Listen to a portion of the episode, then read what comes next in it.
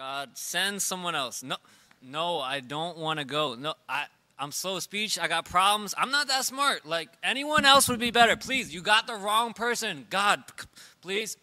All right, I'll go. The Summerbrook Takeaway. I'm Tanner Treffin, joined by Pastor Joey Rumble. Pastor Joey, you preached an awesome sermon about women for Mother's Day. Uh, man, it's powerful. Oh, I loved it. Loved it. Called by God. It's amazing as you look at Scripture and you see these five ladies, the two Hebrew midwives, uh, Shiphrah and Puah, and then you have uh, Jochebed Moses' mom. You have Miriam, his sister, and then you have Pharaoh's daughter who so all five of these ladies are used to rescue life in the store. It's fascinating. Yeah, I was actually talking to Mary. I was like, man, I wish Shiphrah and Puah had better names because yeah. they're such awesome women to like, name daughters after and yeah, stuff like yeah. that. But you can't name your daughter Puah. Yeah, yeah that would be brutal when she's in school. Puah, Puah, Puah. that would not be good. Um, but uh, yeah, so this is a summer takeaway. So we want to help you guys take and apply the message and, and, build your life on the foundation of Christ. And so, how can we walk this message out? So, let's dig into it some. So, first, we looked at uh, those Hebrew midwife, and man, what an example of fearing God yeah. over fearing man and and Pharaoh of all people, who was God to the Egyptian people. So that's just amazing. It's huge. That fear of God is one of your big takeaways. Do you fear God? Are you uh, uh, leaning into the Lord and and respecting His what he wants you to do over what the influence of culture wants you to do is huge. Yeah, and, and mothers, uh, happy Mother's Day yesterday. We hope you had a great time at service and a great time with your families. But I feel like this message really speaks to you have a purpose. That uh, Pharaoh was afraid of the men making an army and defeating him, but it was really the women that were God was using behind the scenes to work mightily. So, yeah, those first few chapters of uh, Exodus, it really jumps out about how these ladies were used of God. It's powerful. And then Jochebed and Miriam and, and, their faith, and that was powerful. Yeah, it was really cool. Um, so then, you uh, your point was, I will send you. Who am I? So how how can we apply that? Yeah, I, I think the big one there. I am. Tell them I am has sent you. The Yahweh. Uh, understanding that, a matter of fact, it was in their fill in. It's not I was or I will be, it's that I am. I always was and I always will be. When we start to really understand how powerful God is mm. and what He's called us to do, it's huge uh, that uh, I think it emboldens our faith. Yeah, because you could say, I feel like why God asked this question of who am I? Um, it's once you understand God, you'll have a lot more confidence to do what He's calling you to do. But if you don't think He's the Almighty God and that He's not with you, you're like, yeah, I don't have what it takes. But it's really not about what you have to. If whether you have what it takes or not, it's it's who it is that's sending you that's going to be with you. Yeah, uh, and it was a powerful wrestling match between God and Moses of God wearing him down that listen you can do this. I'm going to use you. He start God starts to get angry with him and say listen I've called you. I'm going to be with you.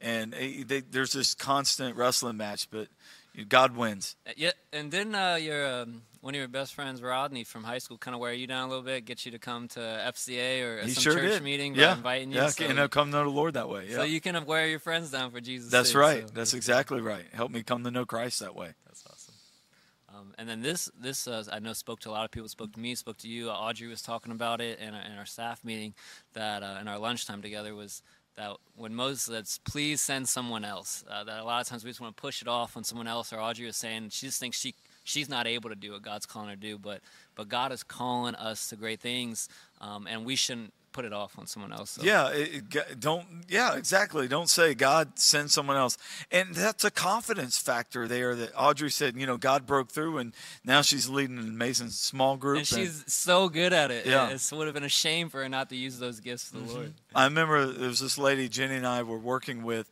that was such a great leader but she felt like she couldn't lead. And uh, she was an incredible leader. She just needed that confidence. Mm. And so the more that we can uh, grow in our God confidence of who He says that He is, knowing who God is, uh, we can be used of mightily. That where we can come to the point where it's like, okay, God, send me. I'm ready. Mm. So, what would you say to uh, our church members who, who might be watching right now?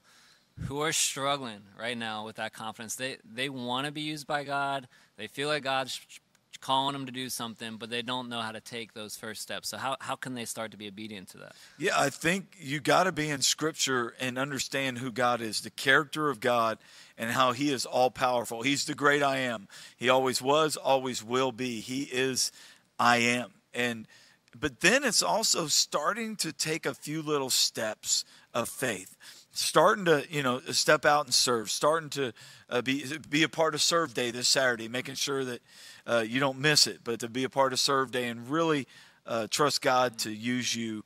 And then get around some other people that love jesus that love pouring into you and that will speak life into your into you to get embolden you.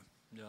And we as a church want to send you and you talked about taking steps part of how we want to help you accomplish that is going to next steps. So jump into next steps if you haven't. Uh, james was one of the people at next steps uh, this past sunday and then he was there on mother's day serving and, and helping with the mother's day's breakfast. So shout out to all those guys who put on that awesome breakfast yeah the sons of thunders were the sons, james, sons and john, james and john were there. Brian Weersing, eric dave ashenfelder izzy uh, John Simpson, Alan, and I'm sure many other guys as well. That was awesome, and the breakfast they put on. Speaking of that, I love the photo booth, uh, giving out the flowers. It was just a great day oh. to uh, celebrate uh, ladies and how much they're impacting uh, the kingdom of God. Yeah, it was special. special. Uh, a couple other things. first of all, I when I, I had said in my email that Mary and I would be sharing on Sunday. Well, Galilee got sick and so Mary, it ended up being just me preaching and not Mary and I. So if you're wondering why Mary wasn't, you had read the email. Uh, that's why she wasn't sharing on Sunday. Yeah, for Mother's Day, she had other mother responsibilities. that's right.